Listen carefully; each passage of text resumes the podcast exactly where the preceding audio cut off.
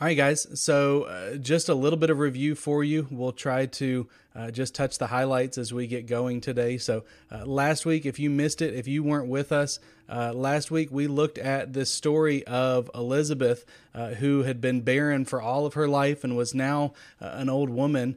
she is finally giving birth to this child, this son that God had promised uh, that she and her husband Zechariah were going to receive nine months earlier. Uh, the the time has finally come, and this baby that uh, nobody really anticipated uh, being born has finally been born. And uh, the family that was all gathered together there with them just assumed that they knew that this baby was going to be called Little Zechariah, and.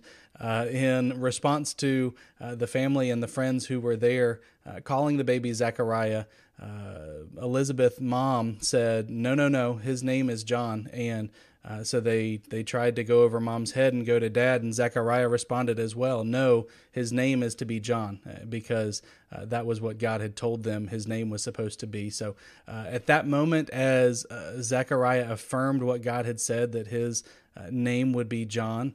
Uh, God finally lets Zechariah hear and speak again after nine months of uh, being deaf and mute and unable to uh, communicate other than via signs and, and writing on tablets and things like that. Uh, he's finally able to to speak again, and uh, with all of the emotions of this son being born, you know how he responds he responds by uh, letting out this incredible song of praise to God that we're going to look at today.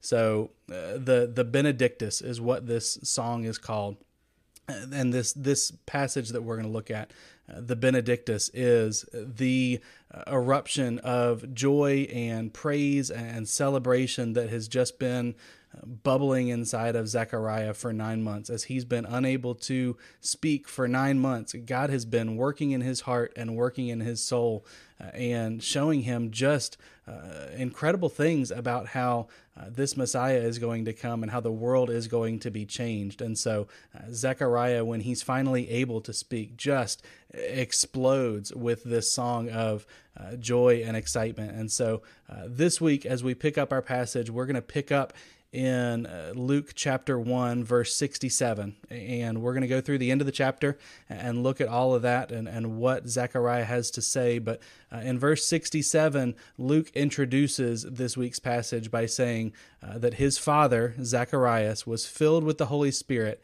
and prophesied, saying, and, and then after that, uh, it goes into this song that Zechariah uh, proclaimed and, and, sang there in the presence of uh, Elizabeth, his wife, and John, his new son, and the family and friends that were all gathered together there. And uh, Zechariah in this moment is uh, speaking on behalf of God. He is uh, playing a incredible role as this mouthpiece for God to declare uh, what God is doing in this situation and what God is doing in the world, and uh, is just is given this incredible opportunity that His words here in this passage that we're going to look at really ultimately uh, they're His words, but as we know with all scripture, yes, they're Zechariah's words, but really they're they're God's words that God uh, inspired and gave to Zechariah that we can now uh, today sit here and read and hear from God Himself as we read and consider these words. So, uh, just like Mary's song, Zechariah's song, uh, we looked at Mary's a few weeks ago. Zechariah's song is uh, filled with scripture. It is filled with uh, Old Testament connections, Old Testament pictures of uh, what uh, what a, a, relationship with God, what God had revealed of Himself up to that point. Uh, this isn't just Zechariah speaking. This is uh, Zechariah looking back and saying, "Look, this is what uh, God did, and and this is how uh, God fulfilled this promise in the Old Testament, and this is what God's doing here." And it is just an incredible picture. it is almost entirely Old Testament phraseology and, and Old Testament connections all through this song some scholars uh, have made as many as 33 uh, connections, 33 possible uh, either allusions or direct quotations from the Old Testament in this brief song uh, of just a few short verses. So, uh, this hymn is called the Benedictus. I, have referred to that name a couple of different times. Uh, it's it's commonly traditionally referred to as the Benedictus because the opening expression that we see translated in our Bibles, "Praise be to the Lord, the God of Israel." that that beginning of verse 68 uh, was rendered in the Latin translation of the Bible uh, Benedictus Dominus Deus Israel. Uh, I don't speak Latin. I think that's about how it's pronounced. Uh, but the, the title of this song uh, captures the message quite well. Uh, it captures the message of what uh, is being communicated in these verses quite well because uh, it really is a song of benediction. It's a song of praise for how God has uh, been working in Zechariah's life, in uh, the history of the people of Israel, and uh, how he has worked to uh, bring Israel to this point where the Messiah, the Savior, uh, the one that they've been waiting for, is finally uh, about to come. So, Jesus was going to be a descendant of King David that had come years and years before. And King David used that same phrase uh, praise be to the Lord, the God of Israel, that uh, Zechariah used when uh, he installed his son Solomon as his successor as the king. We see that in 1 Kings chapter 1. And so I think it's fitting. I thought it was interesting, if nothing else, that uh, the first son of David, Solomon, and the ultimate son of David, Jesus, uh, were both going to be celebrated with uh, these same identical words of praise uh, to God. So uh, this week, as we look at this song that Zechariah is singing, it, it points a little bit to uh, what God is doing in the birth of Zechariah's son, John. But even more than it talks about John, it, it talks about the coming Messiah. It talks about uh, the hope that they are going to have that that God is going to send this promised one, this Messiah. And so uh, we see four different uh, little sections, little uh, topics that Zechariah covers in his song. And so we see uh, all of them are praise to God. And the first thing that we see is uh, Zechariah praises God for keeping his promise to David. Uh, we refer to that as, as the Davidic covenant, and uh, God keeps that covenant that he made with David. Uh, the second thing that we're going to see uh, Zechariah celebrate in this song is the fact that God kept his promise to Abraham uh, that he had made way back in the book of Genesis. Uh, we also see Zechariah praise and celebrate God because he uh, kept the promise that he made to uh, Zechariah in giving him his son John, that was going to go in front of Jesus the Messiah as the forerunner, as the one who was going to prepare the way for uh, Jesus. And finally, we see Zechariah praise God for uh, the coming of the rising sun. Uh, is the way that it's phrased in this passage, but uh, hope is is on the horizon. Uh, just like the the the night, uh, ultimately every single day, the night comes to an end, and the sun rises, and morning comes, and hope comes, and the sunrise that that Zechariah refers to here is um, it's just a cool picture. It's a it's a great way, artistic way of communicating uh, what is happening in the coming of the Messiah. And so we're going to look at all four of those things and see just some some really cool pictures of what God is doing and how Zechariah puts just uh, words of worship and celebration uh, to acknowledging what it is that God's doing. So let's look first at Luke chapter 1, verses 68 through 71, as we look at uh, Zechariah praising God for his fulfillment of the covenant that he had made with David. We'll pick up in verse 68, and it says, Blessed be the Lord God of Israel, for he has visited us and accomplished redemption for his people. He has raised up a horn of salvation for us in the house of David his servant. And he has, as he spoke by the mouth of his holy prophets from of old, salvation from our enemies and from the hand of all who hate us. This so called uh, Davidic covenant was simply uh, God's promise that he had made, or a covenant that he had made to David, uh, that David was going to be succeeded by his son Solomon, uh, who would go on to build the temple uh, for Israel and was going to uh, continue David's line. But Solomon was going to be succeeded, that ultimately there was going to be a, a greater successor uh, who would establish the throne of David forever. Uh, we see that in 2 Samuel chapter 7. You don't have to follow turn over there, uh, but just listen as I read 2 Samuel uh, verses 7, uh, chapter 7, excuse me, 2 Samuel chapter 7, verses 12 through 13. Uh, it says, When your days are complete and you lie down with your fathers, I will raise up your descendant after you, who will come forth from you, and I will establish his kingdom. He shall build a house for my name, and I will establish the throne of his kingdom forever. Uh, if you guys aren't aware by now, the the the earthly kingdom of David and Solomon and uh, the kings who came after that, ultimately that kingdom was not a forever kingdom. Uh, but what these verses do talk about is that uh, God is ultimately on the throne, and uh, this one who is going to come, who is going to fulfill this covenant, this promise that God had made, uh, was going to reign on the throne forever. And uh, if you're unaware of who that is, it's Jesus. Jesus came from the family line of David, and Jesus is going to be the one who reigns forever. Even after this world has, has long disappeared and has gone, uh, we will always have the opportunity to know that uh, Jesus is on the throne, that Jesus is the King, and uh, nothing, no one, no no created thing in all of existence uh, is able to remove uh, God from His position of authority and kingship. And so uh, that's what this promise, this covenant with David, is talking about. And this song's main theme, as we look at uh, Zechariah's song, the song's main theme that we see uh, in this passage that we're looking at today, uh, it appears in verses 68 through 70. Uh, while the rest of the song is, is really just kind of an elaboration of what this main point is, uh, this main point we see here in these verses, it says that the Lord, the God of Israel, uh, has once again acted on behalf of his people, and by visiting them and redeeming them, he has set them free. Uh, we also see uh, what I thought was a cool picture. Uh, it says in verse 69 that God has uh, raised up a horn in the house of David.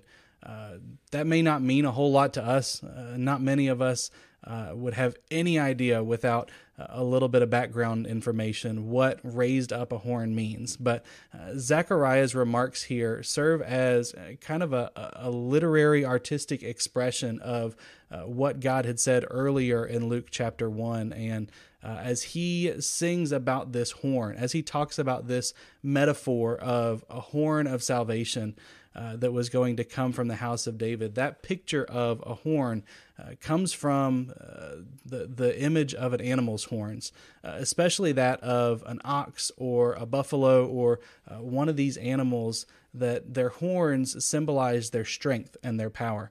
Uh, we see that in a couple of different places in the Old Testament. Deuteronomy uh, chapter 33, uh, verse 17, kind of alludes to that picture of a horn uh, being a symbol of power. And so, uh, as it talks about the lifting up of the horn in the Old Testament, uh, it refers to an animal tossing its horns back and forth in a display of power. Psalm 148, verse 14, talks about that. And as it says that he has raised up a horn, in Zechariah's song, in this passage that we're looking at today. Uh, we see uh, it kind of suggests the same idea. It, it carries the same meaning as uh, it did in these Old Testament passages. Uh, if you were to go to Africa and, and uh, meet up with some of the hunters who uh, hunt for the Cape buffalo, this huge, incredibly powerful animal that they go out hunting, braver men than I go out hunting. Uh, what you'll find out is uh, they say that uh, when one of those great animals begins to take its horns and scuff the ground and rhythmically uh, swing its horns back and forth, uh, what that means is you better get out of the way. You better move because it is preparing for a deadly charge. And in the same way that an animal's horns symbolize its strength and its power, an animal's horns uh, they they are a weapon, uh, but they also are an ornament of beauty. Uh, the Davidic horn that uh, is referred to here the, the horn from the house of David that was going to be raised up uh, in a mighty display of power. An image of uh, incredible battle is uh, being kind of communicated here. And as we look at this picture of a battle, a conflict that's happening, uh, this son of David, this descendant from David's house, is ultimately he's he's the powerful one that's going to come in the midst of the conflict and uh, put an end to the conflict.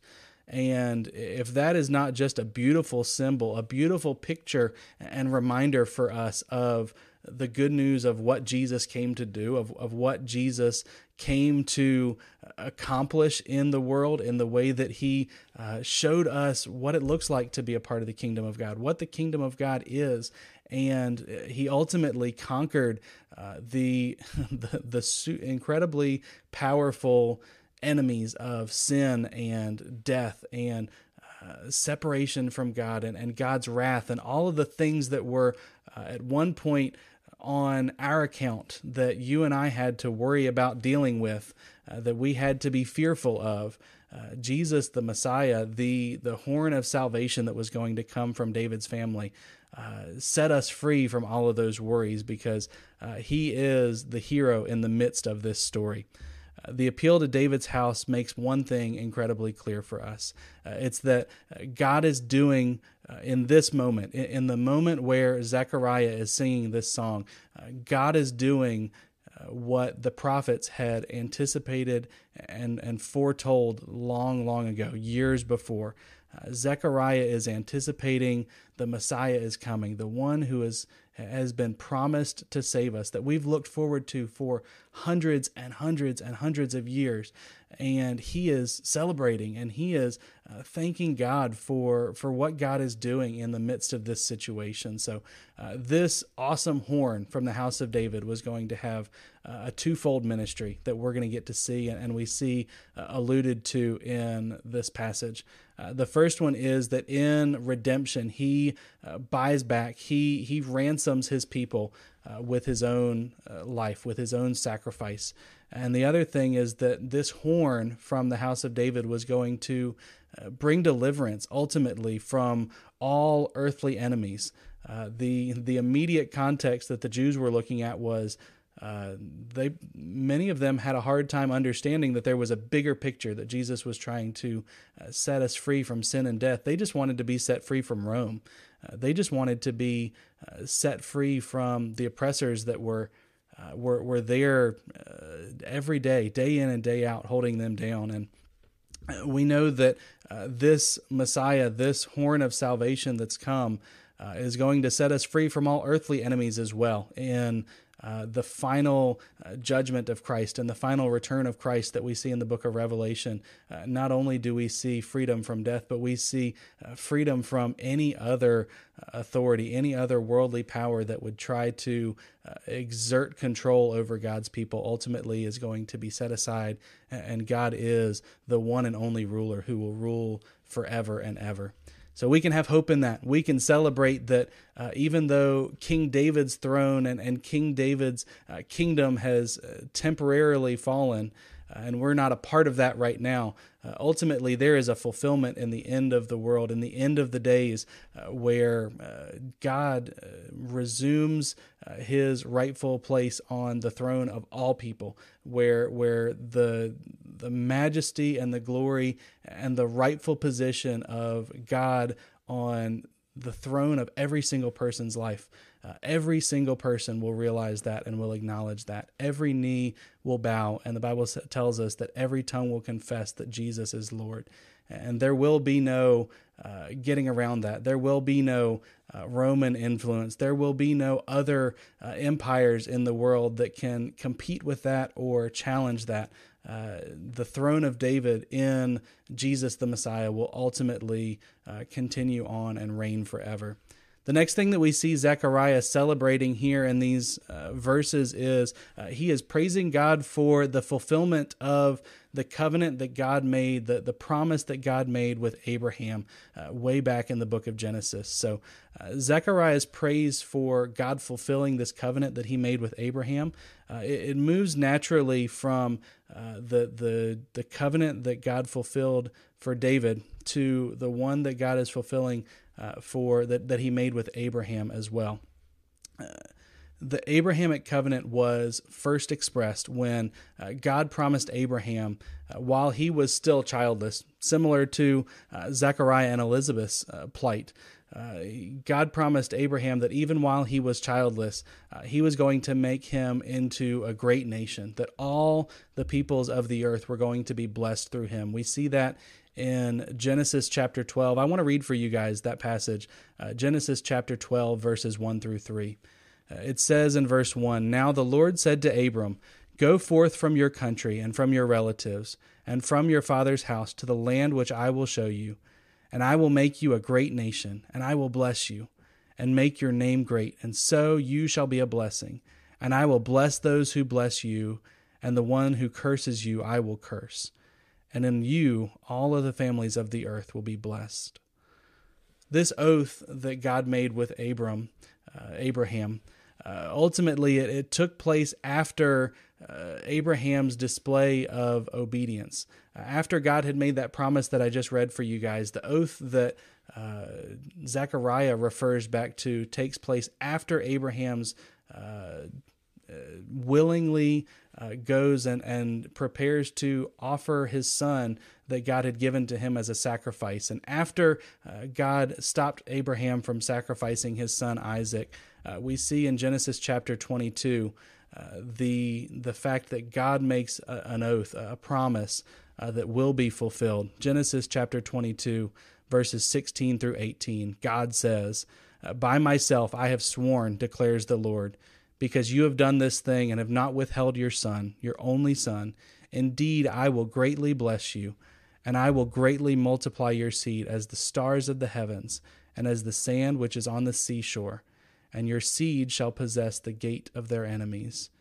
In your seed all the nations of the earth shall be blessed, because you have obeyed my voice.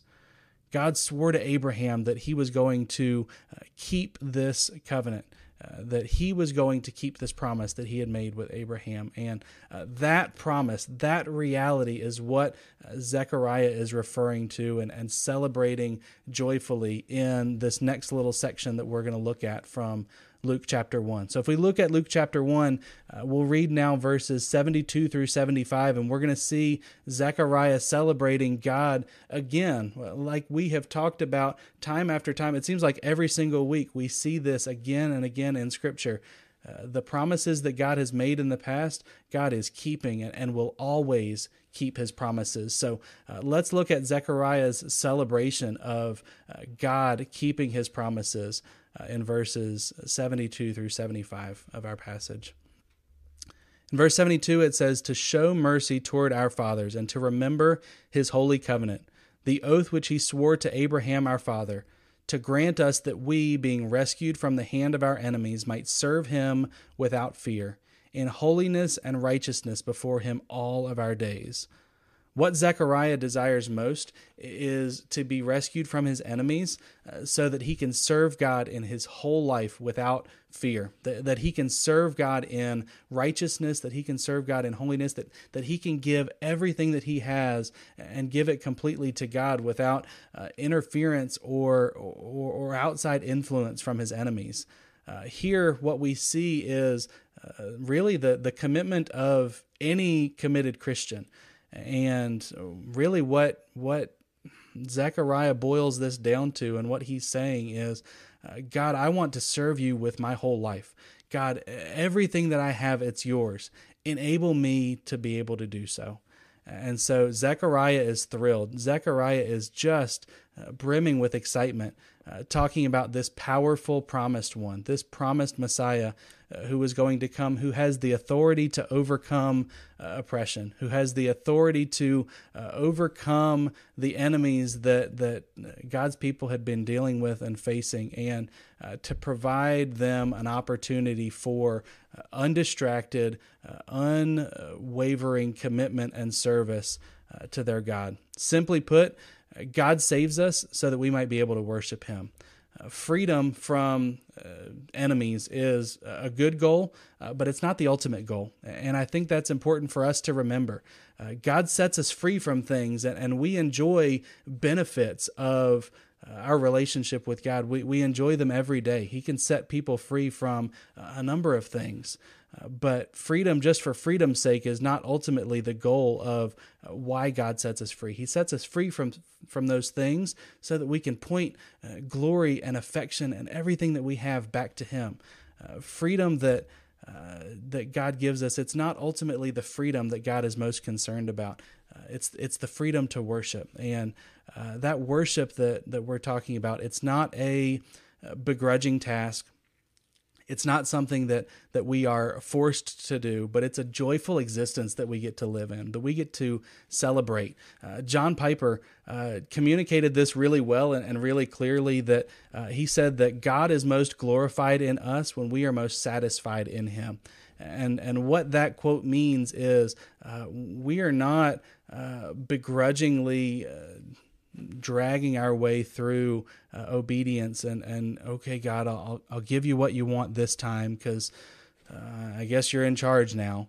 Uh, God is glorified in us when we are uh, most satisfied in Him walking in a life of obedience to this great God, this great King who loves us and was willing to sacrifice his son for us, so that, that Jesus was willing to give his life for us, that's not something that we that we hang our heads and, and pout about as we obey. Uh, it's something that we get to joy and, and be uh, satisfied and filled and excited about. And uh, when we live in that obedience, when we live in that uh, joy and that excitement and that uh, wholehearted commitment to God, I want to I want to do everything exactly the way that you tell me because uh, God, I know that your way is best. And, and I know that when I obey you, uh, it's gonna it's gonna result in my benefit. Uh, when we live life that way, that is the way that God is most glorified in our lives. That is the time when uh, when God is most pleased when he looks at us and sees us joyfully and willingly uh, giving him everything that we have and and, and chasing after uh, the way that he tells us to live. That brings uh, joy to his heart. That is in its simplest sense uh, worship that God desires from us. So uh, this uh, song that Zechariah is singing, this uh, fulfillment of these covenants that he's talking about, both uh, the covenant, the promise that God made with David, and the promise that God made with Abraham, uh, point us to a life of celebration and worship. Uh, we have so much to be thankful for. Uh, salvation is coming. Zechariah is declaring it and singing it. The one who is, has been promised that was going to come and save us, he's here and uh, Zechariah was so excited about that. Uh, and we ha- are able to look back and, and, know that even more than Zechariah was. Uh, salvation has come. And in addition to that, God's mercy is being richly and generously given uh, through his sending of this Messiah. The next thing that we're going to see uh, in our passage is Zechariah's praise for his boy that was born, his praise uh, for John. So Zechariah now prophesies about this son uh, that has been born, John. Uh, let's look at verses 76 and 77 together in our passage. It says, And you, child, will be called the prophet of the Most High, for you will go on before the Lord to prepare his ways, to give to his people the knowledge of salvation by the forgiveness of their sins. Uh, Zechariah prophesies about this son that he's been given, and he says that uh, John will be great. He says that John will be a prophet of the Most High. He says that John will be uh, unique among the prophets. There were other prophets, there were other people who had come and, and spoken on God's behalf in the Old Testament, but his son John was going to be unique in his role as a prophet because he was going to be the forerunner for the Messiah. He was going to be the one who uh, went before the Messiah to uh, soften the ground, uh, to to prepare the hearts of the people of Israel to receive uh, Jesus and receive what it was that he was coming to offer them. Uh, his son John, he, he prophesies he's not going to be the Savior, but what John will do is he's going to come to to get things ready for that Savior that was going to come by preaching and teaching how people are supposed to be saved in addition to all of that, to, to citing that uh, John's job was going to be as a prophet and a forerunner, uh, Zechariah's words also focused on uh, the depths of John's ministry. He says that uh, John would give his people the knowledge of salvation. We talked a lot about what that meant last week the, the knowledge of salvation, that, that people need to acknowledge and realize that they are sinners who deserve uh, God's wrath, deserve God's punishment, but uh, God, in His uh, rich mercy, uh, has sent his son, has sent this Messiah, this deliverer, to come and to buy back and to redeem uh, his people, the, these people who were trapped in uh, the consequences of their sin, to buy them back. And uh, what a incredible thing for Zechariah to be able to sit here and to celebrate and to sing about in this song. Uh, he's not only uh, just celebrating uh, what what a miraculous thing his receiving this son, this son John being born. What an incredible thing that was, and he would certainly have every reason to to to just sing and celebrate the fact that he had been given a son. but even in his acknowledgement of what uh, John was going to be and, and this uh, joy that he had about this son the, the fact that he just had a son wasn't uh, the biggest point of his celebration. Uh, the the most exciting thing that he was pointing to was not I have a son, but that my son is is going to point forward to uh, the ultimate one, the the ultimate gift that God was going to give, and uh, what an incredible thing that Zechariah was able to sing about his son uh, coming and preparing the way for this Messiah. Uh, preparing the way and, and communicating the important fact, the, the true knowledge of salvation. That uh, people were going to be forgiven of their sins, that, that people would uh, come to God through the ministry of his son John. Uh, what an incredible opportunity that was. And so uh, we see Zechariah in these verses in uh, 76 and 77, just celebrating the birth of his son, but celebrating his son as the one who was going to point to the promised one of God. Finally, in the last few verses that we're going to look at, uh, we see Zechariah praising God for uh, the sunrise, for, for the rising sun. So uh, Zechariah ended his song with praise for the imminent sunrise. Let's look at verses uh, 78 and 79.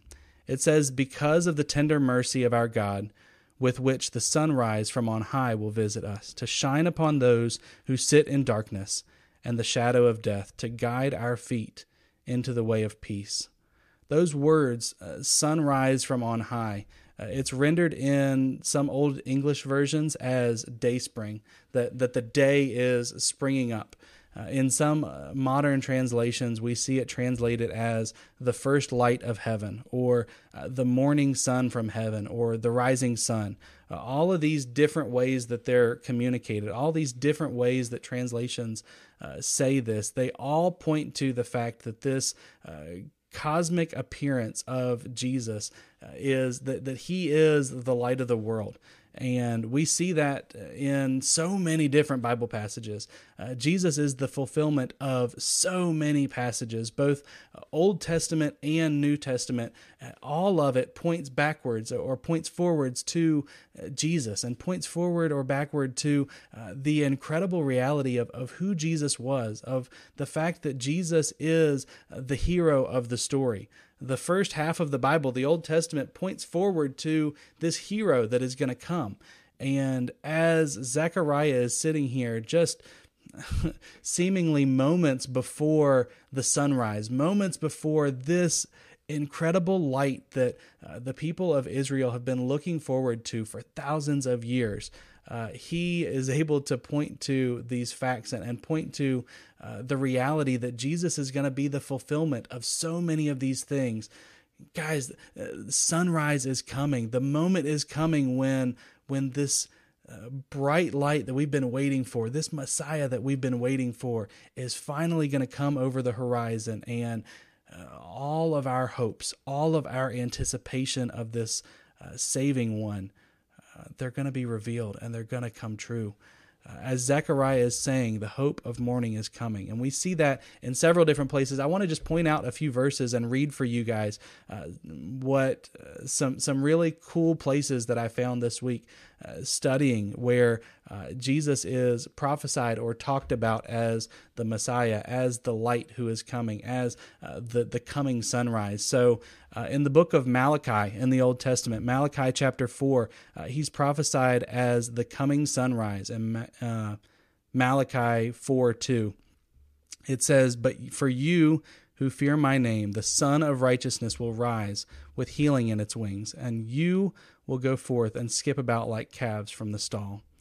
In the end of Revelation, uh, in Revelation chapter 22, verse 16, uh, Jesus is described as the fulfillment of the Davidic covenant that we were just talking about a minute ago. Revelation 22:16 says, "I Jesus have sent my angel to testify to you these things for the churches, for I am the root and the descendant of David, the bright morning star."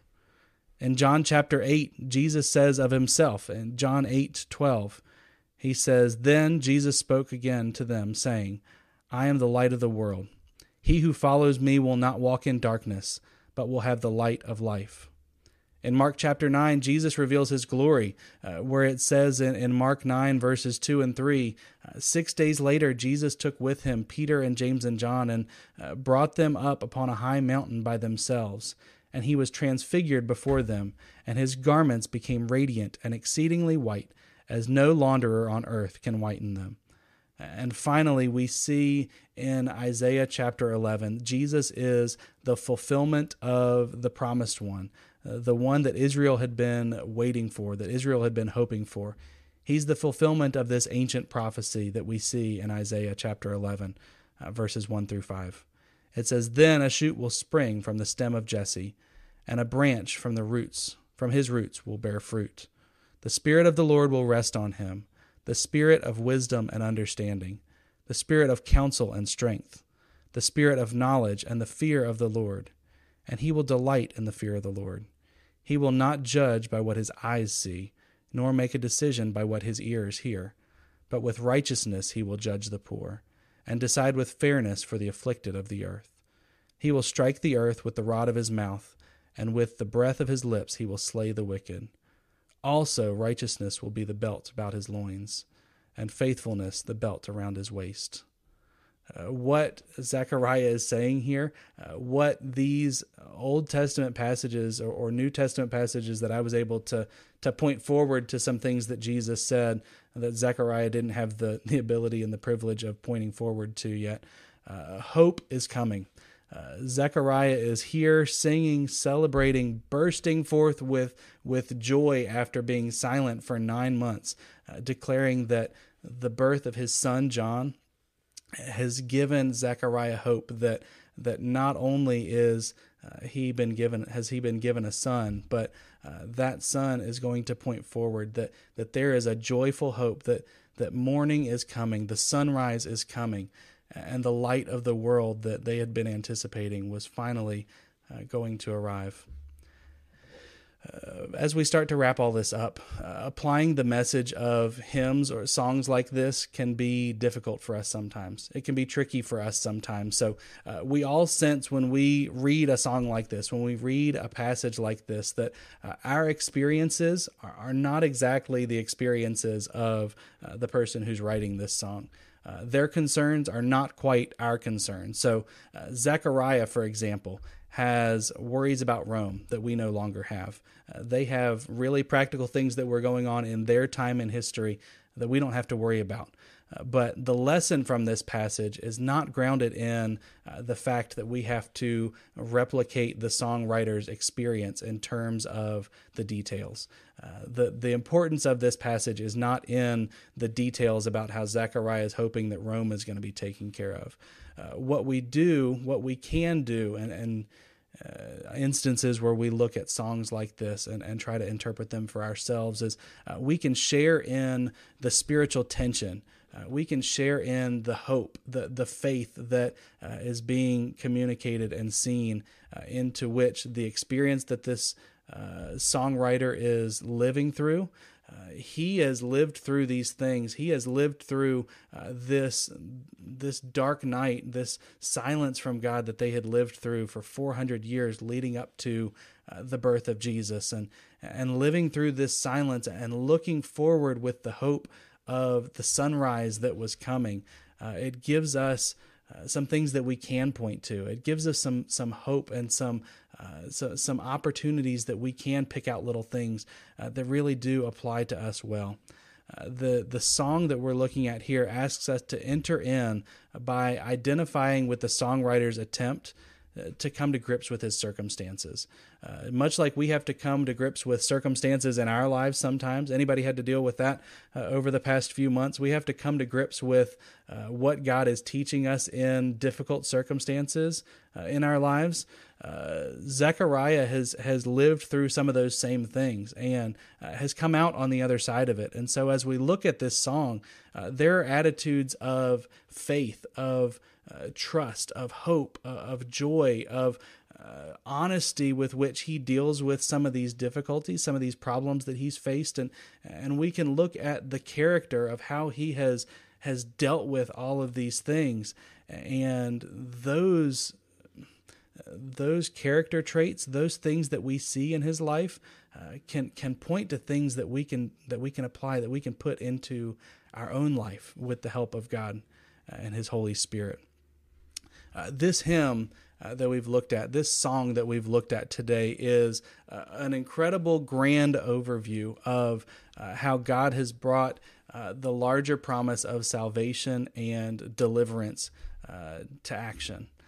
There are two great promises of God that we see alluded to in this song the promise that God made to Abraham and the promise that God made to David. And both of these things are alluded to as uh, being realized in the events surrounding these two newborns. Uh, the the events of John being born and soon after uh, Jesus being born, uh, those promises that God had made to Abraham and to David, they're finally coming true. After all of the waiting, uh, these things are finally coming to pass. And the hope for saints like Zechariah, the hope for people who placed their faith and their hope in God, uh, is that uh, they were going to be able to serve God without distraction. They were going to finally be able to uh, to realize uh, the promises being fulfilled that, that they had looked forward to for all of their lives and uh, their families had looked forward to for for hundreds and hundreds and hundreds of years. So uh, we see this incredible picture, and uh, there's really there's there's one key thing uh, one key attitude that I want to highlight as uh, we wrap up this story of Zechariah and looking at uh, his life and his experiences. Uh, Zechariah, to me, as I've been studying and reading uh, his experience with the Lord in Luke chapter 1, uh, it points to the fact that even good men can get better. Uh, even uh, good Christians can uh, learn to walk in deeper trust and, and in more uh, complete and rich and mature faith uh, in God. we see people like Zechariah and uh, Zechariah walked a uh, incredible life of obedience. He he was a priest. He was someone who uh, probably would put uh, the obedience of me and and anybody else listening out there. He would probably put most of us to shame in the way that he uh, obeyed everything that God had uh, commanded and asked of him as best as he could.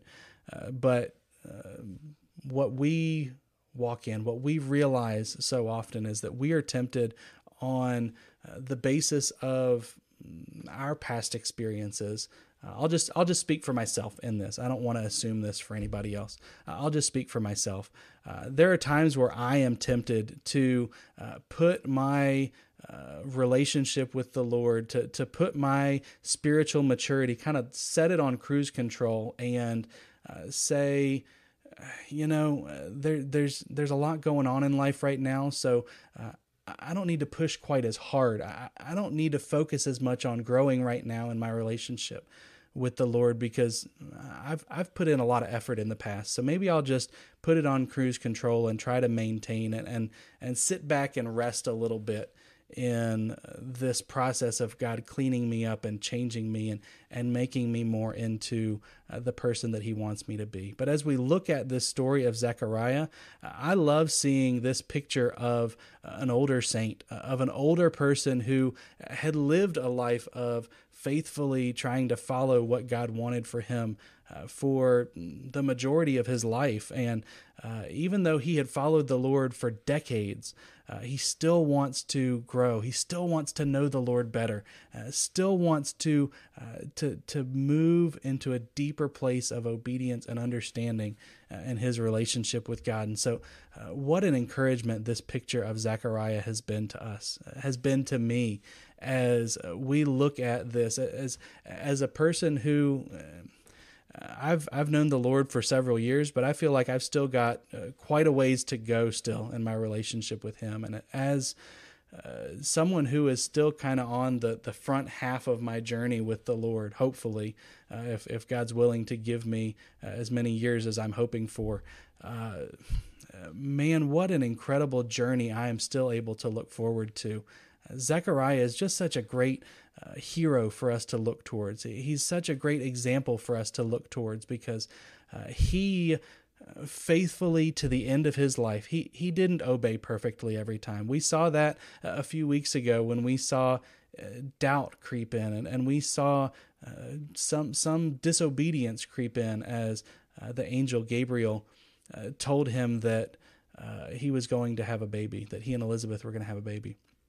But even in his doubt, uh, he comes out on the other side of that uh, silence that God struck him with, that that season of being unable to hear and unable to speak. Uh, he comes out on the other side of it having continued to grow. He he didn't get bitter like we talked about last week. He got better and and he allowed God to work in him and to continue to shape him even decades into his relationship with the Lord. And uh, I just think that's such a cool encouragement for us. Uh, church I don't know where you're at in your relationship with the Lord. I don't know if you are uh, even saved if you even have a relationship with the Lord yet. And uh, if if you don't, I'd encourage you go back, click on the next link down on the YouTube channel or uh, the next video down on our Facebook page that talks about uh, what we looked at last week with the birth of John. Uh, we talked really clearly about what that looks like, what that means to follow Jesus, to to give your life to Him, and to be saved from uh, the the punishment that we all deserve. So we're not going to talk about that again this week, but uh, whether you are there that you don't even have a relationship with God yet, or whether you've been following God faithfully for uh, 60 or 70 years, uh, both ends of the spectrum, there's still work for us to do. We, we, we still have to continue to grow. Don't just uh, sit back and be content and, and get comfortable in your cushy chair and say, God, I, I've put in my years. I've I've served my time. I've I've I've helped out with enough children's classes. I've uh, passed uh, the the bulletins out enough times at church. I've I've checked all my boxes. God, I, have read the Bible through ten times already. I I don't need to keep reading. I, I know everything that it says. May we never get to a point where we say, uh, "God, I'm good. I've I've done enough." Because whether that is uh, me uh, being lazy in a moment as a 32 year old saying, ah, Man, I've I've done this for a while. I think I got it figured out now, God. I, I don't need any more input. Thanks for the input. I'll let you know. Don't ever say that. May I never, ever, ever have that attitude. And if I am ever guilty of that, uh, my my my my prayer is that God would forgive me of that because what we've seen here with Zechariah is Uh, Zechariah is passionately trying to grow, passionately chasing after uh, the man that God wants him to be uh, for the for the entirety of his life. Even as an old man, he realizes there's still growing to be done, and he is committed to uh, becoming the man that God wants him to be. So uh, it causes me to desire to keep on uh, pushing, keep on keeping on, uh, because even in the story of Zechariah, we see God's always got work to do in our lives. Uh, as we finish up, I just want to finish uh, by going back through our passage and I, don't want to read the whole thing, but I just want to ask some some questions that I believe our passage today uh, would ask of us. So, uh, Christian, uh, believer, uh, person who is just sitting there with uh, a relationship with God, wherever it is on the spectrum for you. Uh, would you consider uh, some of these questions that the passage begs of us today, that the passage asks of us today, and consider how God wants to speak to you this morning? Question one Has the sunrise from on high filled your life? Do you have the knowledge of salvation that Zechariah has talked about? Is Christ your mighty horn of salvation? Is the power that he controls, that, that he holds over uh, sin and death, is that uh, your hope in life? Are you assured of the forgiveness of sins, like Zechariah talked about? Have you been delivered from the shadow of death? And how should that impact your attitude? How should that impact your heart in everything that you face in life? Have you been delivered from the shadow of death? Have you been able to serve Him without fear? And finally, are your feet treading the way of peace, as it said in our passage today? If not, if if you answered no to any of these things or, all of these things, uh, I'll I'll I'll crack the code for you. You need the light of Jesus in your life more. Uh, you need to to surrender to him in whatever that looks like whether that is uh, asking him to save you whether that is uh, laying aside some sin that so easily uh, trips us up and entangles us and, and, giving him everything that you have all of uh, your affection in life you you whatever that looks like listener out there, whether you have been going to church for the last 80 years or whether this is the first time you've ever opened up or, heard words from the Bible, uh, can I can I beg you? Can I can I plead with you today? Uh, take a step forward. Take a step uh, towards God. Uh, take a step of obedience and surrendering and allowing this joy of salvation, this joy of the sunrise that Zechariah is talking about. Let that make a difference in your life today. So, uh, guys, would you pray with me and and let's seek what God has for us and beg Him uh, to to put these words to work in our life. Let's pray together. God, we thank you for. Um, God, just for your word. God, we thank you for uh, the example of Zechariah and the way that he uh, points us to the Messiah and everything that happened in his life. God, he points forward to Jesus. And uh, what an incredible example that is for us. God, may, may everything that I do in my life point people to Jesus in the same way that Zechariah tried so hard to do in pointing people to the Messiah. Uh, God, we pray that uh, that wherever we are in our relationship with you, God, I, I beg and, and pray that that each and every person listening today would. Um, God, that we would continue to grow in our relationship with you, just like Zechariah did. God, that we would uh, realize that that you are a promise keeper, that you are a God who, uh, God, you you made promises to Abraham and to David, and uh, we were able, even to Zechariah, and, and, we were able to see those things and and celebrate those together in uh, this song that we studied this morning. But God, even more than that, uh, God, you make promises to us uh, that you will come through on every single promise that we see in Scripture that you make. God, you always, always, always come through. And so, God, we pray that as we uh, hear from you this morning, God, as we, uh, God, as you speak to us even now, uh, God, my desire is that you would, um, God, that you would draw us into uh, that life of obedience, of, of uninterrupted, unbroken uh, following you in everything that we say, in everything that we do. So, God, we God, we give it all to you. God, I, I pray that you would uh, take everything in my life and be pleased with it. God, that it may be for you and for your glory. So, God, we we thank you for meeting with us this morning. And it's in Jesus' name we pray. Amen.